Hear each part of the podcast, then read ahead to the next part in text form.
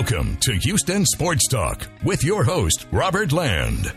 Thanks for stopping by, Robert Land, with co host RG Seal. Not too much action locally this week. The storyline nationally, though, was supposed to be the Super Bowl, but Anthony Davis's agent pulled the rug from under Darth Vader Goodell. He's finally had enough of gumbo and beignets. He wants out of the Crescent City RG, and I know your neighbors out in LA have been waiting for this longer than they wait for a parking spot out there. Yeah, pretty much. I mean, uh, in Los Angeles has already started to line up outside the Staples Center and look for the Anthony Davis jersey as a Laker. So, yeah, I mean, this is huge news. The Lakers, ever since Magic Johnson came on board, ever since Rob Pelinka was appointed GM, ever since LeBron James got to town, it's been who's going to be the second superstar to go along with LeBron James. And lo and behold, here come the New Orleans Pelicans with the news that, oh yeah, Anthony Davis wants out and he wants to be traded. remember, there was all that talk. And you love Hollywood gossip, I know you do. At the very beginning of the season, when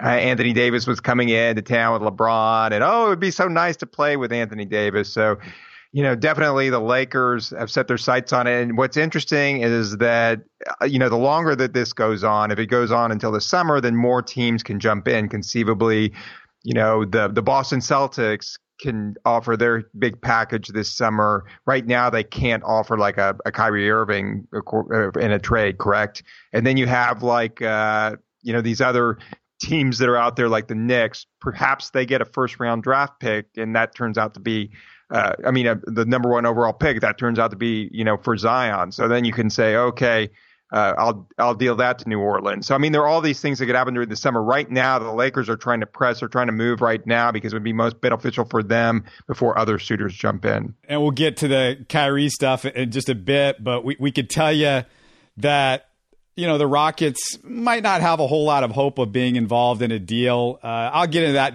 in just a bit. But if I'm taking bets, I've got two big takeaways just to start off with. The first one is we are one week away from the trade deadline. I don't see any way the Pelicans make a deal before the deadline. And I'll explain that in a sec, which leads me to number two. Anthony Davis won't play another game this season for the Pelicans. They'll sit him the last 30 games. They've pretty much taken him out of their pregame video. So, you know, forget about seeing Anthony Davis. It's almost like, you know, half of a season of his gets erased. And you know, for those who don't understand why he won't get traded before the deadline, the simplest explanation is this Boston has the most assets to give up with their combo of draft picks and young players, but they can't trade him uh, until July when Kyrie becomes a free agent because of his contract. Kyrie becomes a free agent at that point. Uh, meanwhile, the Lakers might not honestly want to do this deal because if they want a big three, and RG, you can explain this maybe better than I can, but the best way for them to do it is to sign a free agent this offseason prior to making any deal for anybody because that way they can get three max guys in the fold. It might be hard out without that. The converse to that is we've seen with the Lakers over the last few years where you had like, okay, you can go out and get Paul George, get him traded to you to the Lakers and then be able to sign him. And the Lakers said, oh, no, we can sign him in free agency. And we know what happened when he went to Oklahoma City and he ended up signing with Oklahoma City. And then you had the whole, well, Kawhi Leonard's from Los Angeles and, you know, don't have to trade for him either. Uh, he'll eventually come here in free agency. Well, he's been traded to Toronto. He likes it in Toronto. And in fact, the Lakers not, might not be his first choice if he does come to LA. It might be the Clippers. So, you know, what Daryl Morey has always tried to do, getting back to the Rockets, is, you know, he's always tried to get generally speaking, stars like what he did with Chris Paul or he did with a James Harden, go out, trade for them, bring them in. They'll like the Rockets culture. They'll want to sign long term. And guess what? Both of those guys did. Uh, you know, and with the Lakers, it's been more, well, when you get to free agency, we'll be able to go out and sign these guys and they'll be attracted coming to Los Angeles playing with LeBron. I'm sure that there's going to be some big name free agent that does. The Lakers have a history, at least, you know, when they had, they got Shaquille O'Neal uh, of, somebody, you know, coming a huge star coming to Los Angeles. It's still a big market. It's still the uh, the, uh, the NBA's glamour team, but you know, it's not the sure thing that it was in the past. We've discussed this before. Now, at least having LeBron James there, there's going to be somebody that comes, but it might not be Anthony Davis. And if that's the guy that they want, that's why the Lakers are just drastically right now. That's why they've acquired all this talent. That's why they've acquired these assets is to be able to deal for a superstar to, to be LeBron's number two. I've heard other teams, you know, how they might be able to put together a deal. Uh, if I were the Pelicans, you know, you, you listen. You know, I, I, I know they want to wait for that uh, Celtics package to come this summer, but you listen. And for instance, what if the Thunder, what if the Oklahoma City Thunder, and you mentioned what happened with Paul George, what if they shook shook up the world and said, "Here's Russell Westbrook and Steven Adams." And we'll take Anthony Davis and Jrue Holiday off your hands. The Pelicans then wouldn't have to rebuild like they would in some of these other scenarios with the Lakers or the Celtics. You know, they wouldn't be getting all these young guys. They'd still have a superstar. They'd still be competitive. The Thunder might still, you know, they could they could become a legit title contender with this deal while undermining the Lakers at the same time. And, and you get him in the fold for a year and a half while he's still in his prime 26 27 or whatever 28 years old whatever it is i mean that is at least a legitimate offer you can make i mean you can't go to the pelicans loudly and do that because you don't want to hear russell westbrook you know you don't want him to hear that in case he gets upset if it doesn't go through. But to me if i'm the thunder that's one of those deals and if i'm the pelicans that's one of those deals where i would at least think about because you know, if you're the Pelicans in New Orleans, you don't want to have to rebuild, or your team might be in Seattle in a few years if you wait that long. I, that's just an idea that I had anyway. I, I, just don't see that happening because of what Russell. Will, I mean, I know these days that you know we saw Blake Griffin traded from the Clippers after oh here we're going to hang your jersey in the rafters someday, and then the same season they basically uh, deal him out a few months later. You're talking about what he means to Oklahoma City because I mean I could see the fans being upset, and then about two games later,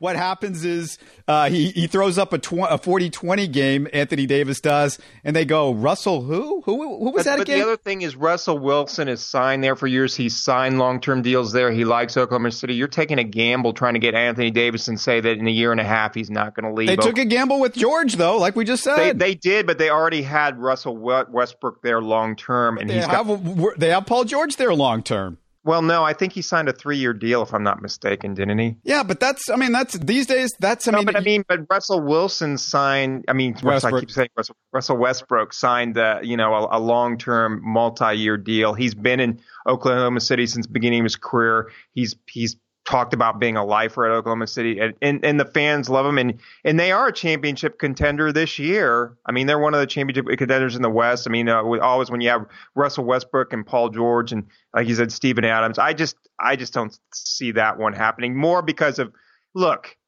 Let's look at this honestly, right? Okay, true serum. I'll be told, like, why does Anthony Davis want to leave New Orleans? I mean, he has put into his time there. He knows he's not winning, but where does he? Where did he sign with?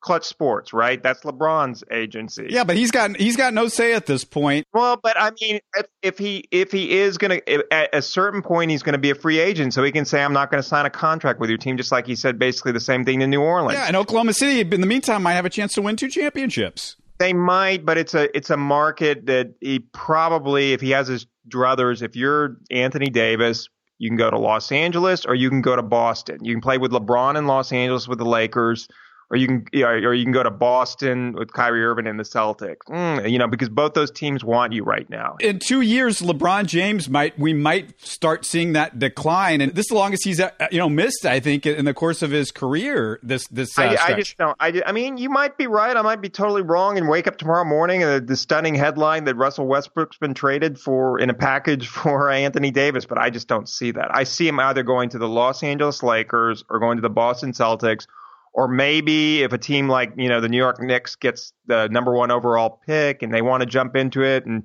you know bring along Kevin Durant, that type of deal, or the Los Angeles Clippers. Let's not forget about like Jerry West and what he's building over there and trying to do, and you know the allure of a market like that. You know, being able again the Los Angeles market, New York, Boston, but I think that probably that's what. And it is kind of a shame because when you have these smaller markets, I mean, that's why right away I do like Oklahoma City. You mentioned it I don't want to see Russell Westbrook necessarily go from there because I mean he's been great for the community. He signed there long term. He wants to play there and win a championship. He he brought Paul George after they traded for him. He's convinced him to sign and stay there. So that is so it's just like that. You know, you in San Antonio for all the years with Duncan and winning championships. But it, it still it still comes down to my my point being it still comes down to look, the, these guys, they're always like ticked off after two or three years. You, you're never going to go, well, oh, good, I get this guy and I get him for six years because or five years or whatever, because that's the longest contract that you can sign. And, and a lot of times, you know, two or three years in, you, you know, you're not close to a championship, and then they the, the one guy starts to gripe. So, and if you're this, uh, you know, smaller and medium sized market, you go, I'm just going to offer them the best package because the Pelicans don't care. They don't care where they send them. It doesn't matter to them. And and the team that gets them, they go, we got two years to put together a squad around it, but at least we get Anthony Davis. We get the marketing. We get the money that he brings in. I, I just don't say I haven't heard that one at all. I just don't see it. And again, like maybe you're. No, I'm uh, just I'm I'm throwing out just like an idea. Maybe you can see into the future and you have a crystal ball there. I just don't see it. Like I said, there's been literally no rumor about this. I, I'm just giving you like if if I was Oklahoma City and if I was New Orleans, and look, if Milwaukee can figure out a way to put together a package, I'm not saying that they can. I don't think they can. But if you know, if if Anthony Davis gets there and and you're all of a sudden he's like, man, it sure is fun playing with Giannis, and, and he's going to be. Uh, you know, they're about the same age, and, and he's going to be around for a while, and he loves Milwaukee, and maybe Giannis can convince him they become best buds, and whatever. I mean, you, well, you no, that, that, that, would be a that would be a good. But the, the scenario is kind of that at least with with with the uh, some of the ones that have been mentioning here like he wouldn't have to destroy that Celtics team to order to to get like Anthony Davis because of the picks they have. I mean, even the Lakers. I mean, the guys that you would be trading, whether it's Lonzo Ball or Kyle Kuzma or Brandon Ingram, they have like high upside, but they aren't superstars yet. Yeah, yeah that, that's the other thing. You just those three guys you just mentioned. I keep hearing about. Look, are, are, we not, are we sure that those three guys are ever going to be? In, I mean, I'm not seeing it, and I and everybody's like, oh, they're so young, they're so young. But I mean, look, that we Donovan Mitch. I mean, we start look around the NBA. Luka Doncic. We, we got young guys that you know they're they're they're already superstars, or they've already turned themselves. Or we see it coming with like Brandon Ingram and like especially Lonzo Ball. I, I just don't get it. Like what what why should I be like super excited about Lonzo Ball? Well, I don't Lonzo understand. Ball more the thing right now would be, be the injuries that he's had and sustained. Remember before even coming into the season, he had that uh, procedure and was out for a period of time and wasn't available to be traded. And then, of course, it just here recently went back and is out for four to six weeks. And and then you, Kyle Kuzma has been since his rookie season. He's made he's only been in the league what a year and a half now. He's done a very good job. I mean, so I think he has a high upside. Well, he's 24, 25. I don't know how much better that he can be. He needs to get a lot better defensively too. I mean, well that's part of but, it. But I mean, these are young players. These are guys that are, you know, 19, 20, 21 years old. So Kuzma's 24. Uh, but I mean, for the most part, I'm saying, you know, the Lakers players here, they have, you know, guys that are, are young, that are still developing in their first, second seasons in the NBA. So it's hard, it's hard to kind of like, you know, I mean, again, you're you you'd be buying for more the long term on, on these guys. If you're the New Orleans Pelicans and you're trying to, yeah, you're looking at different packages. What the Celtics might have because of their draft pick a lottery draft pick and and and then you, all of a sudden you throw in like you know one of their players along with it maybe a Jayson Tatum even well then that's a better package so I mean yeah New New Orleans is going to take that but I'm just saying that you know the Lakers do have a collection of, and don't underestimate what Magic Johnson and, and Rob Pelinka are able to do in three team trades or, or whatever they might be able to swing they they they are determined to win to add superstars in Los Angeles. Yeah, I, am just saying, like, if I'm New Orleans and, and you can get something that's pretty decent, you, you would like to, if number one, if you're going to do a reset, you want to do it quicker rather than wait longer. Number two, you know, if you can get somebody that could that cannot put you in a reset mode, because if you're in New Orleans and, and that and that market and that community that, that wouldn't even show up for Anthony Davis, I mean, you, you want to do it as quickly as possible, or you know, you know, you know, the franchise could be in jeopardy. I mean, what about the Rockets RG? I mean, Daryl Morey, can he get it done with the combo of Gary Clark, Isaiah Hartenstein, uh, 10 first round picks and the rights to Sergio Llull. Is that enough to get it done? I forgot about the old Sergio Llull. Is that, that contract still there? Maybe this will finally be the off season that that happens.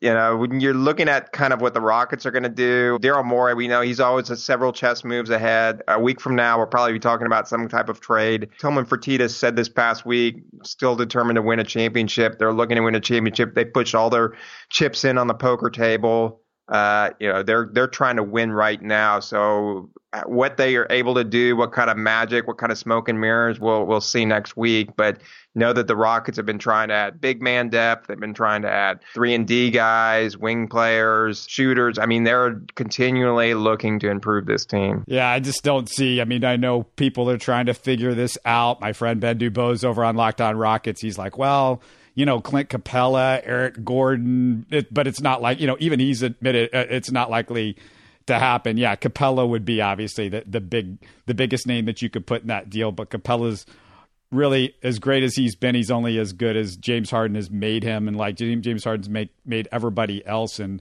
and speaking of the Pelicans, I mean, Jesus, I mean they they ran out there uh, a G League team that was just you know it, it was the ghost of Jahlil Okafor and Jrue Holiday, and there was guys on there that I follow the NBA and I feel like I know what's going on, and I've never heard of these guys. And the Rockets lose to them. I mean, that was a tear. That's it goes goes down with the Cleveland loss as the worst loss this season. RG, and I, I don't even think it's close. When they got blown up by Cleveland, I thought that was bad, but losing that Pelicans lineup uh, the other night. Oh my God, that was awful to watch. It was, and they let the team. I mean, they had it. They had a big lead, and they just were never able to put their foot on the Pelicans' throats. They left the the Pelicans in the game, and they're just kind of in the third and fourth quarter. The Pelicans, you know, you leave a team hanging around, you don't get rid of them early, and you're at home, and they start to gain confidence. They ended up winning the ball game. But you also have to look at it too with what's happened with the Rockets. A couple of, the, and you mentioned Clint Capela being out. I mean, you were right. I mean, I'm looking at ways for, uh, even though the Rockets signed Kenneth Faried, been a very good pickup for them. He is a, a rebounder, a hustler. He gets points, but I mean, still they're lacking that rim protector. They're lacking that defensive presence, and you've seen against a couple of centers, Joel Embiid and what you mentioned with Okafor. There, they've just totally gone off on the Rockets. I mean, that there's just been no way to stop those guys. So if you have a really good big guy, especially now coming up with like a Rudy Gobert, stuff like that, uh, I mean the Rockets are going to have some real problems. That's where not having Clint Capela. You know, you can go with the smaller lineups, you can do different things, but they've just got to be able to outscore teams. They've got to be able to. And Chris Paul, I mean, you know, maybe hopefully he can get, but he, you know, he doesn't look like the superstar player. We mentioned this at the beginning of the season, and he's coming off an injury, and you have to give him time. It's too early to make snap judgments, but. Uh, you know, they're going to have to have some exceptional play here. They can't just rely on James Harden scoring 40 points every night. Uh, they're going to have to get contributors from elsewhere, and they're going to have to hang in there. Maybe through the trading deadline if they get somebody, but they're going to have to hang out there until Clint Capela gets back because, like you said when he went out, he is the second most important. And I figured uh, you know, there'll be other guys on the team that could pick up the slack in the meantime and get through it and help out Harden with, especially with CP3 coming back, who is a superstar, maybe a declining superstar, but you would still think his his ball handling skills, the way that he can uh, make shots, that he would be able to do something at offensively. But right now, it's just it's it might take him a few games to get back, but uh, you know, you just can't keep depending on James Harden to do everything. The other thing that bugs me is still the Danuel House deal because you, you mentioned the the big guys defense, but the defense has been pretty bad at times recently. And and Danuel House on the perimeter and what he was able to give you as opposed to playing somebody like James Ennis who I think looks better on paper than he does look on a TV set or in an arena near you. But uh, it, this just I mean it just it matters not to have House, and you know they need to do something to improve. And I sure hope they can do something with the Brandon Knight contract. And also, I looked, you know, just looking at the Pelicans, you know, they're in sell mode now. We assume so. E'Twaun Moore, not that he's going to help you much defensively. I mean, maybe he's okay, but you know, maybe that's a guy who makes eight million this year, eight million next year.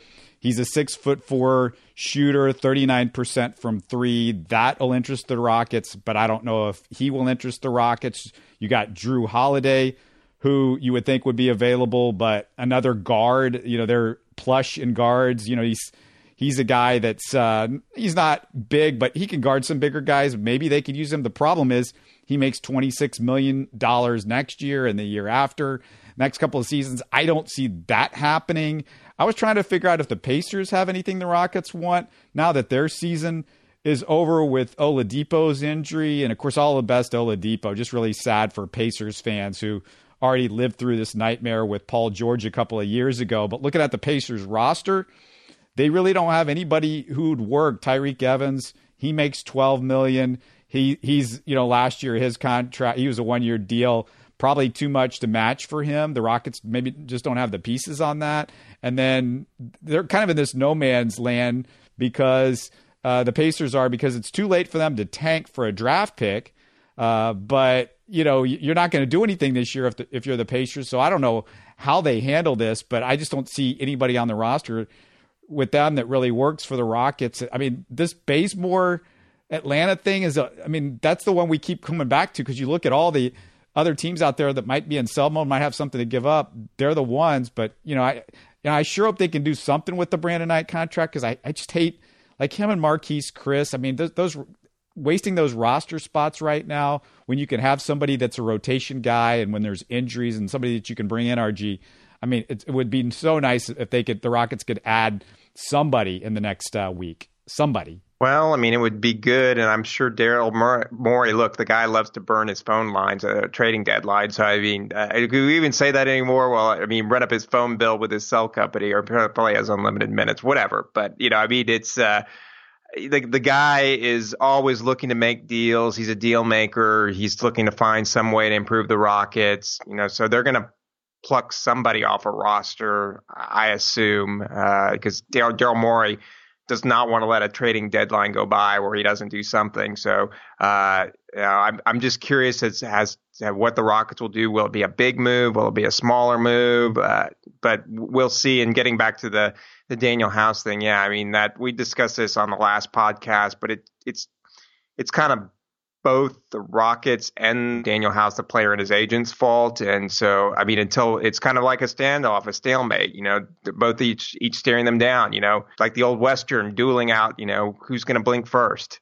Uh, and right now it's been, you know, they sent down him down to the, the G League and he's going to be there till the end of March. He's not going to be available for a playoff roster unless he signs that one year NBA deal, which the Rockets don't want to do. They offered him a multi-year deal, so because they don't want to lose him and not be able to match him this summer. The Rockets kind of have dug themselves a hole this season because they started off 11 and 14, and then you know have had the injuries and want to be able to get a home spot for the playoffs. But yeah, you let, let's forget the home spot for a second. Let's just remind everybody like the standings and the Rockets. It's funny because they just th- that New Orleans game, they acted like there wasn't a sense of ur- you're a, you're in a sense of urgency for every single game now if you're the Rockets because now they're in the fifth spot. They're still a game and a half, you know, out from the Trailblazers, but you know, look at that the other side of the ledger. Uh, yeah, they're in the fifth spot, but guess what? You are three and a half games up on the Lakers, who will probably get going again once LeBron starts playing here pretty soon and Lakers are in the ninth spot. So that's how close you are to the ninth spot if you're the Rockets. So yeah, you you got to get your crap together. And Kenneth Faried, by the way, looking much better than I thought he would, and he's showing some signs of doing stuff. And that was a really good addition. And it, it'll be much better when you get Capela back and you can bring him back for just energy off the bench for 14 minutes or you know 18 minutes or something like that you don't have to run capela out there for 34 35 minutes you can start tapering it down a little bit as you get to the playoffs and you need his energy level to be high.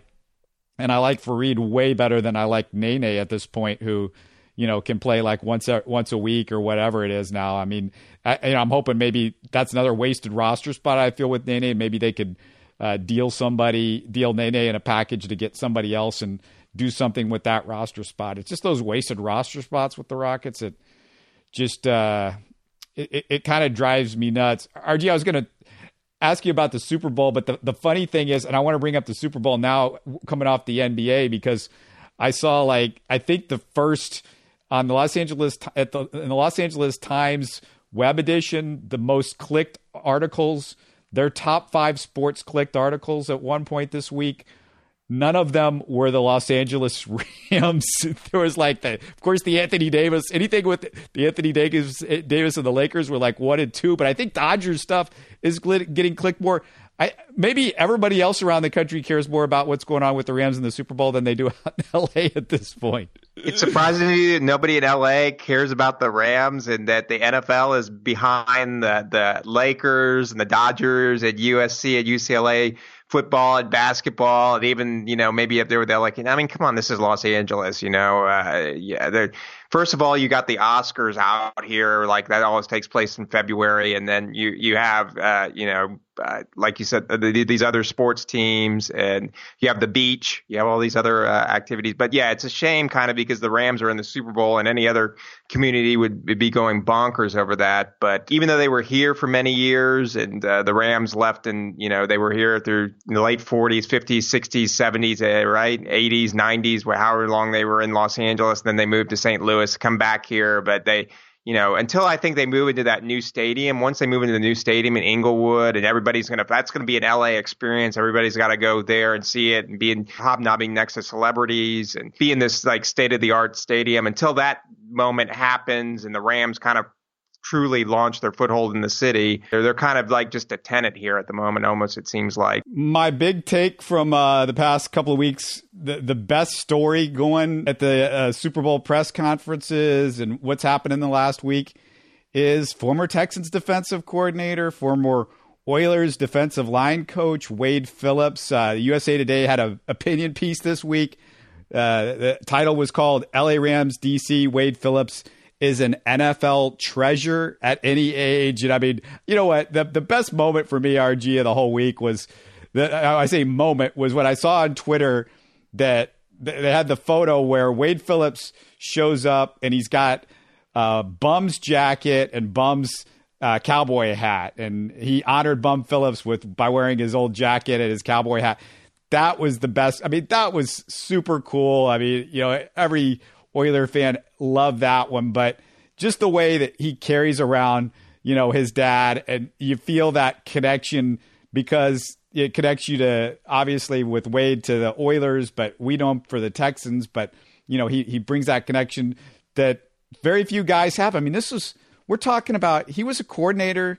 This guy's 71 years old, RG. He was a coordinator with the Oilers.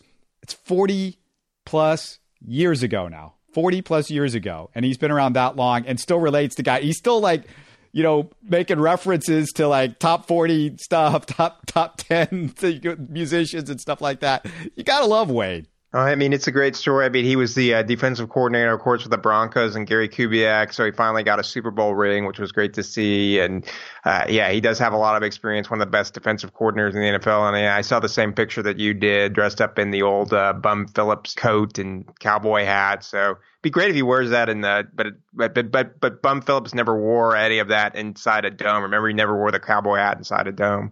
Took that off. So.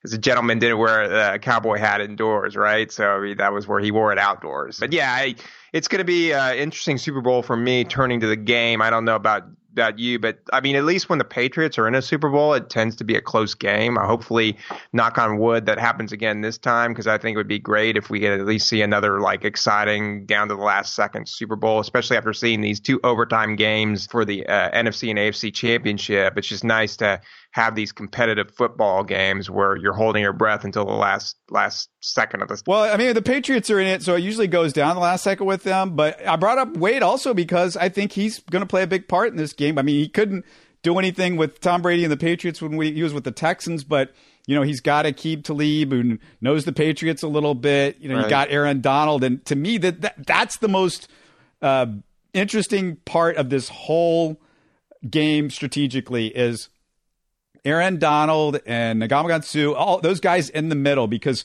if there's one way you can screw with Tom Brady, we've noticed over the years that if you get that pass rush up the middle, he has problems with that. You know, he's not a scrambler. Right. He's not a guy that's going to run outside the pocket.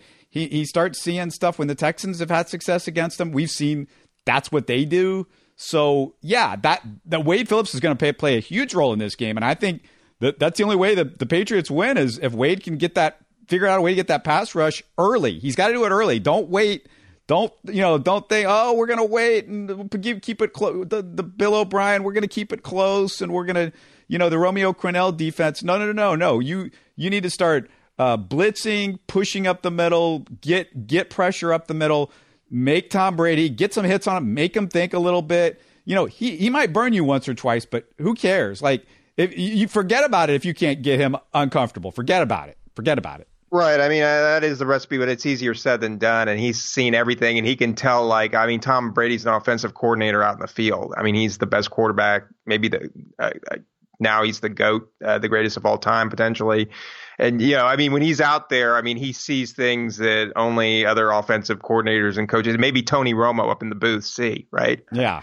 so, uh, I, you know, I mean, so that's that's kind of like who you're matching wits with down there. But you're right. I mean, yeah, with Aaron Donald and Suh, uh, you know, you get that pass rush and you, you get in Brady's face and rattle his cage, but he's just so quick now. He gets rid of the ball quickly. So, I mean, even you're not there in a couple of, I mean, he's already thrown the ball or he recognized that can make the adjustments. I also think offensively, look, the Rams have been explosive offensive teams. Sean McVay, you know, brilliant offensive mind. That's it got Jared Goff there. They've got the, I mean, Todd Gurley, is he going to be healthy or not? He wasn't a factor really against the Saints. Uh, and I mean, to to me, it's going to be how explosive their offense is going to be. They're going to be able to throw the ball to Brandin Cooks, Robert Woods, those type of guys, and, and get that passing game going that they're known for, and and be able to score early. Because when you get ahead of the Patriots, you make them play from behind.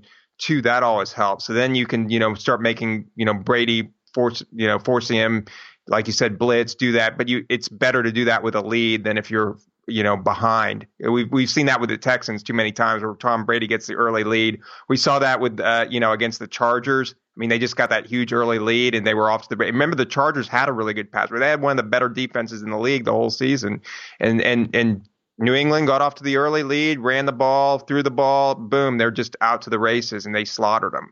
So I mean, you know, the the other thing is that you know the Rams have got to be able to get you know get on the board early in the game and kind of put the pressure on the Patriots. I'll pick the Patriots just because how could I? I mean, I'm not going to go against Tom Brady. It's a Super Bowl. I mean, what what do you want me to do? Yeah, I mean, I'd like to see the Rams win. Uh, I'm rooting for the Rams to win, but I can't. I have to. If picking purely from a picking standpoint, yeah, I, it's hard to go against the Patriots. So I, I agree with you there kind of a bizarro world for the Texans this week. Uh, we got Brian Cushing is now the assistant strengths coach. Uh, the overtrainer can teach everybody else how to overtrain. Wait, and, this is the guy that had been uh, suspended for PEDs, and all of a sudden, you know, he's going to be helping everybody with their conditioning and strength Just typical weird, weirdo Texan stuff. Uh, as long as Brian Cushing is alive, the Texans will find a way to employ him somehow. We know that is going to happen. And Deshaun Watson's throwing touchdown passes in the Pro Bowl to Jalen Ramsey. I get, I you know whatever. I the Pro Bowl. RG, can we get rid of this game? I mean, they're playing out there in the rain, and I'm sure that had every GM and coach in the NFL going, why do we have this game? Like, I don't want Deshaun Watson out there with his two ACL injuries in the past out there playing football and touch football in the rain or whatever the hell that was. It's just stupid. I, I just get rid of it already. Well, I mean, it was good when it was in Hawaii because at least the guys could go out there and just hang for a week on the beach. And you probably, even if you were an NFL player, would say, "Yeah, sure, I'll go out to the Pro Bowl." What was that running back with the Patriots though? That uh, he like uh, destroyed his career, his knee or something like that, running in the sand. What would they call flag football or something? He was playing. Do you remember that story? From like I, I forget it's like 20 years ago or something. And that that's one of the reasons why I think they don't go to Hawaii anymore because they don't want them playing the sand, but you want them playing out in the rain and you pick Florida. What would you be doing anyway if your season was over and you were you would be going to like go play in the sand on some beach somewhere in the world, right? So I mean that doesn't make sense. The other story for the Texans this week, RG, I don't know if you saw this. Sean Ryan, the quarterbacks coach, took a quarterbacks coach job for the Lions because you know who wouldn't want to coach Stafford over Deshaun Watson. I this tells me that Bill O'Brien said, "Hey, uh, can you go out there and, and maybe find another job because." Uh, that would help us a whole lot if you just went out and find, an, find another job. Who's going to be the te- Texans? Uh, is Bill O'Brien going to have an offensive coordinator next year? I guess that's the million dollar question. The offensive coordinator was not going to be Sean Ryan because if it was, he would be here. He would be the offensive coordinator. So that that answers that question. Uh, that's the only other Texan stuff that I think I saw over the past week. Before we talk some Astros, RG, I just want to remind everybody that we've been, you know, putting out, trying to put out a couple extra shows for you guys because uh, it's been a little bit slower, but having fun with, uh, you know, some of the older podcasts that we had. We I did a one, put up one with uh, on Houston Sports Memories in case you missed it. You know, over the years I've talked to RG and I have talked to Lance Zierlein, Craig Roberts, Bart Ennis, and Matt Musil. So I combined all four of those guys, some of the best moments from that you know, where they talk about their Houston sports memories. Also, Houston Cougars just keep flying up the top 25 standings. They're now number 13 in the most recent poll.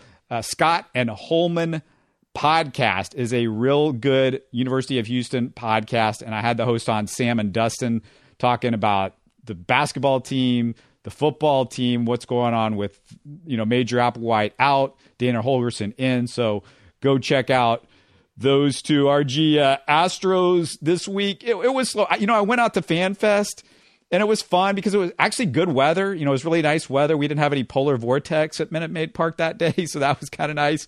And it was a beautiful day just to like hang out at the ballpark. Just if you want to just look at the field, sit in a chair. You know, you could look up on the big screen and you see uh, some of the Astros players doing interviews with the fans and stuff like it. It was a you know, it's a fan fest is always kind of cool, but you know, it starts you get that itch a little bit. You're like, oh yeah, I'm about ready for some baseball right about now. It's it's you know, we're still a we're still a few weeks away, but pitchers and catchers, what's it like in three or four weeks or something like that? So always the middle of February, so I don't have the exact date with me. I don't have the countdown clock like some some do, but. Uh, you know, I, hey, I want to ask you. I mean, I, I know the big thing to come out of FanFest were well, there are a couple of things, but one was uh, Justin Verlander being asked about a contract extension. He said that the Astros haven't approached him. He hasn't approached the Astros, but he'd be open to an extension. So, you know, is that something that you was? Looked- it, was that a question that you asked Justin Verlander? Don't you ask Kate? I mean, isn't she the? doesn't she run that family?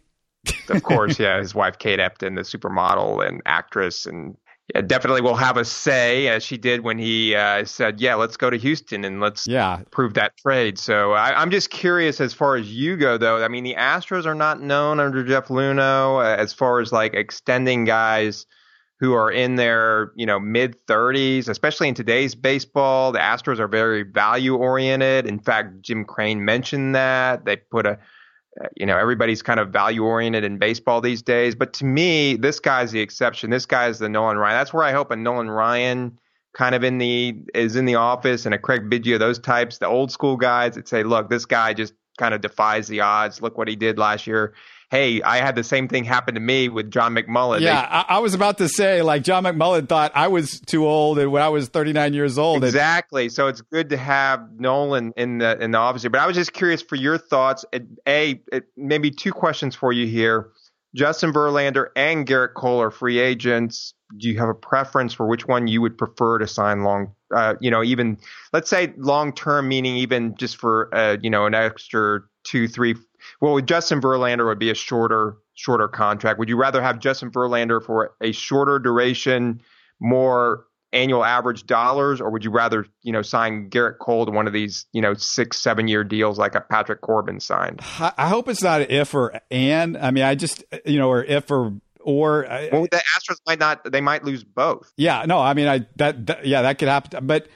I, I, would hope that they could figure out a way to get you know you want Gerrit Cole. I mean, when you got a Gerrit Cole and he's whatever mid mid to late twenties, as long as he's enjoying it here and they can get him at not some stupid like somebody doesn't come in like the Yankees or Dodgers with like oh we're going to give them three hundred million dollars over the next ten years, and that might happen. There's the Philadelphia Phillies too that have stupid money to spend not only this year but in uh, future years too.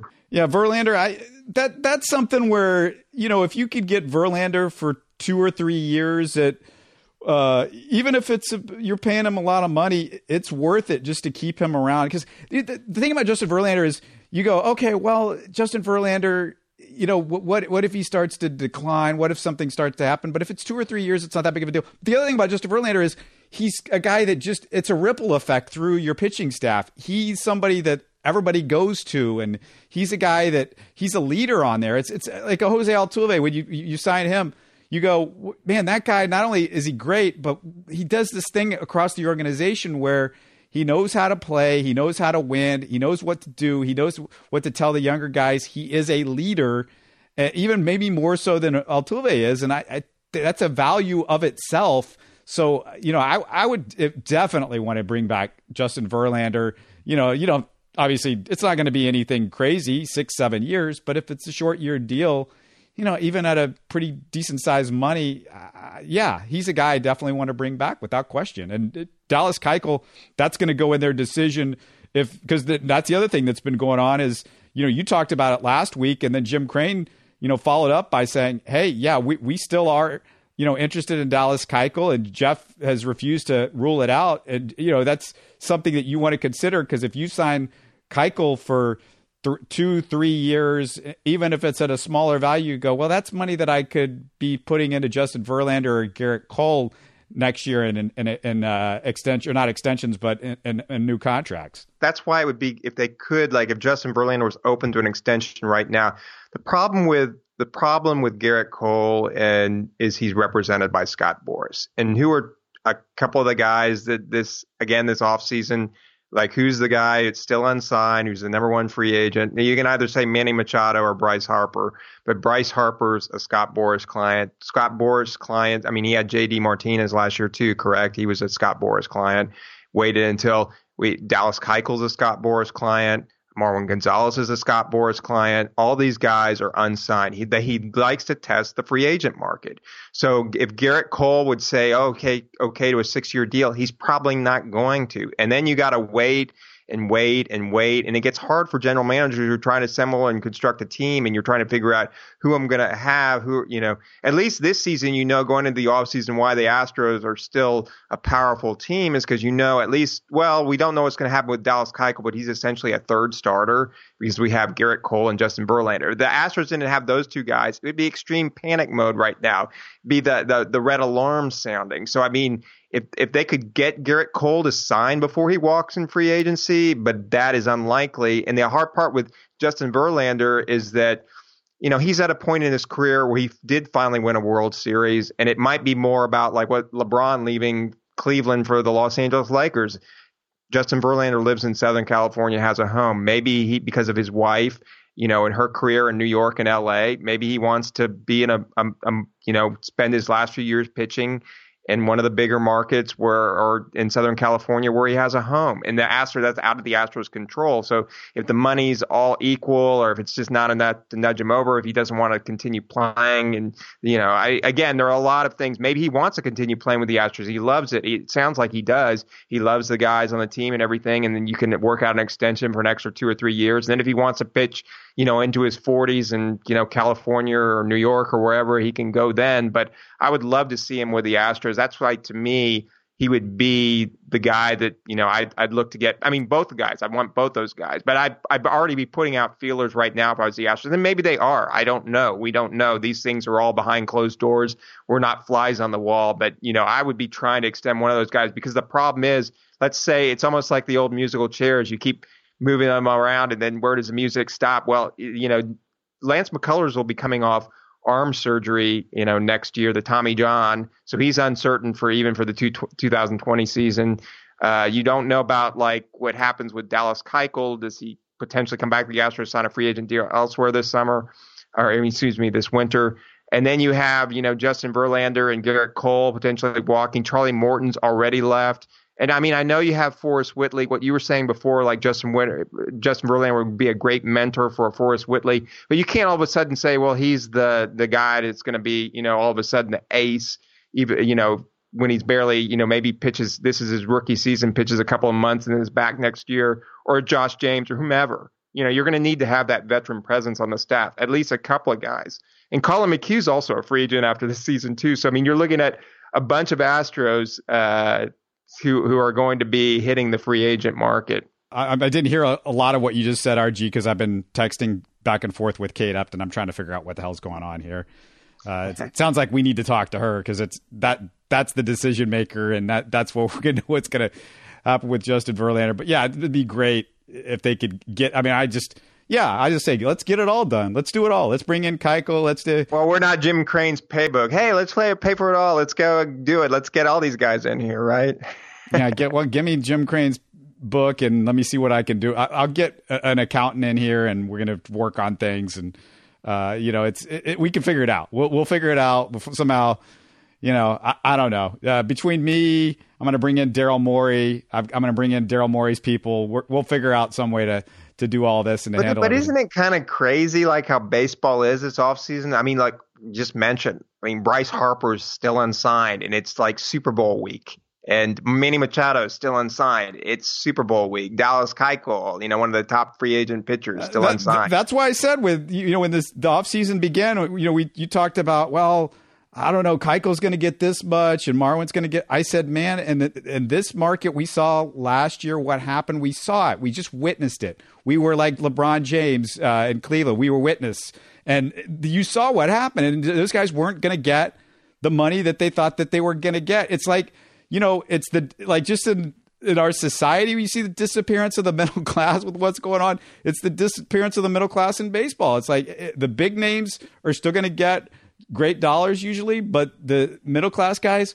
you don't know. I mean, it's. Well, I still think the Bryce, like what you're saying, I still think the top guys, like your your Bryce Harper and your and your Manny Machado, they're going to get. Yeah, and, and Dallas Keuchel and Marwin Gonzalez, they're not those guys. They're they're totally the middle class guys, and the middle class guys, all of a sudden you look up and it's like, oh well, they only got you know eight million a year, or ten million a year, or something like that for two years, and you know you just, you just don't you don't know what's going to well, happen. the thing now. is, all organizations are because of the. Uh, you know, I mean, they're all like when the Astros were doing this and doing the the tear down mode, you know, in 2012 and 2013 and hitting rock bottom. I mean, they were kind of the, you know, hey, just let's just tear it all down. Now everybody, like the Cubs and the Astros, did that. Now everybody in baseball does it. They all kind of follow. They all have the huge analytics departments in their front office. They've all followed the Billy Beane model from Moneyball. You know, see, everybody's doing the same thing. It's a bunch of you know, it's like Hollywood where you have copycats. You know, as soon as there's a hit show or a hit a hit song, it's like, well, okay, well, we'll just re- we'll just take from that and you know do the exact kind of you know the same but different, right? You know, so I mean, but all these all these you know baseball teams they all value they all analyze players and contracts the same way. And then there are a lot of teams that are frankly just out of it. You know they're they're not going to compete next year. So they basically like you're you know the the the Miami Marlins you know they're not going to compete next year so they're not a free agent player you know you have uh, like the Texas Rangers when they open their stadium, but right now they're not going out and spending the big dollars. It doesn't seem like you know the Giants have been big players in the past, but right now they may be going through a rebuilding mode. Arizona, remember they signed the big Zack Greinke contract. Now they're rebuilding. So uh, you know you have these these teams that you know ordinarily uh, would be out spending money and they aren't because everybody kind of follows the the the kind of the credo of the baseball of the day of, of today, which is you know go out like Jim Crane said. You got to like look. Everything is looking through, and uh, you know what's the value of this? What's the value of this player? What's the value that we should be assigning to this? And that's why I at least like what the Cincinnati Reds are doing this this off season because they're a team that like. You know, they could really just have thrown in the white, uh, uh, you know, the yeah, the white towel. Yeah, white towel. It's a, it's still called the white towel. Yeah, but I mean, they could have thrown it in because I mean, you look at that division. I mean, Milwaukee, uh, you know, just on the cusp of the World Series last year. You have the Chicago Cubs, you know, a couple of years. I mean, they've been dominant team in the NL. You have the Cardinals, who just tra- traded for Paul Goldschmidt. I mean, enthusiasm about. I mean, Cincinnati could have said, okay, yeah, we're tanking for another year or two. No, they've they've gone out. You know, they traded for Yasiel Puig and Alex Wood, that big Dodgers trade. They got out and you know trade for Sonny Gray. I mean, they're actually trying to make a run for it. I kind of like that again. I mean, I love I love the Astros model. After we won a World Series from it, it was miserable for like those years that we lost over 100 games and you know had zero ratings on the television. It was it was terrible to sit through and all of that, but it was worth it for the World Series trophy. But now that every team's doing it, everybody's copying the Astros. I mean, come on, try something different. You know, try try to do something that you know think outside the box. Hey, before we close it out, RG, do you have time for? We got some shout outs we got to do for a couple of uh, Houston Sports Talk fans. Uh, are you familiar with uh, Dorchester, Dorset in England? Are you familiar with it? Because you lived there for a few months, right, in England? And I went to school there and stuff like that. So yeah, you were in school, and so uh, we got uh, Jackson. Or no, no, this is I'm sorry, this is Ben. Ben listens to us from uh, Dorchester in Dorset, and then also we've got uh, another friend of ours from Melbourne, Jackson, who listens to us on a regular basis over there. I'm into Melbourne. It's a great city, and they just had the Australian Open there. We didn't even mention that. And uh, Djokovic winning over Nadal again. another win for the Joker. And I tell you what, RG uh, Melbourne, there's some players from Melbourne in some different sports. You, you know some Melbourne natives in the NBA and the NFL. Can you name some? Melbourne natives in the NBA. Uh, it, uh, it's, it's kind of slipping from me right, right now. Who are some of the ones there? Well, there's this guy named Ben Simmons. I think people have heard about him. Uh, Matthew Dellavedova, Dante Exum. Uh, there's a punter for the Seahawks named Michael Dickson who can kick the crap out of the ball. He's pretty good. He, he's one of those guys that played a, an, another sport over in Australia. What, what's that called again, RG? The, for for all Americans that have no idea what I'm talking about. You got you have rugby and you have Australian rules football too. Don't forget about that. Yeah, I think was it was it rugby or Australian rules that he he kicked. I think he was. I think it might have been rugby, but it, might, it could have been Australian rules. But yeah, there's we're starting to see some of those guys come over from Australia. But yeah, shout out to Jackson and Ben listening. One of them over the pond and one of them down under.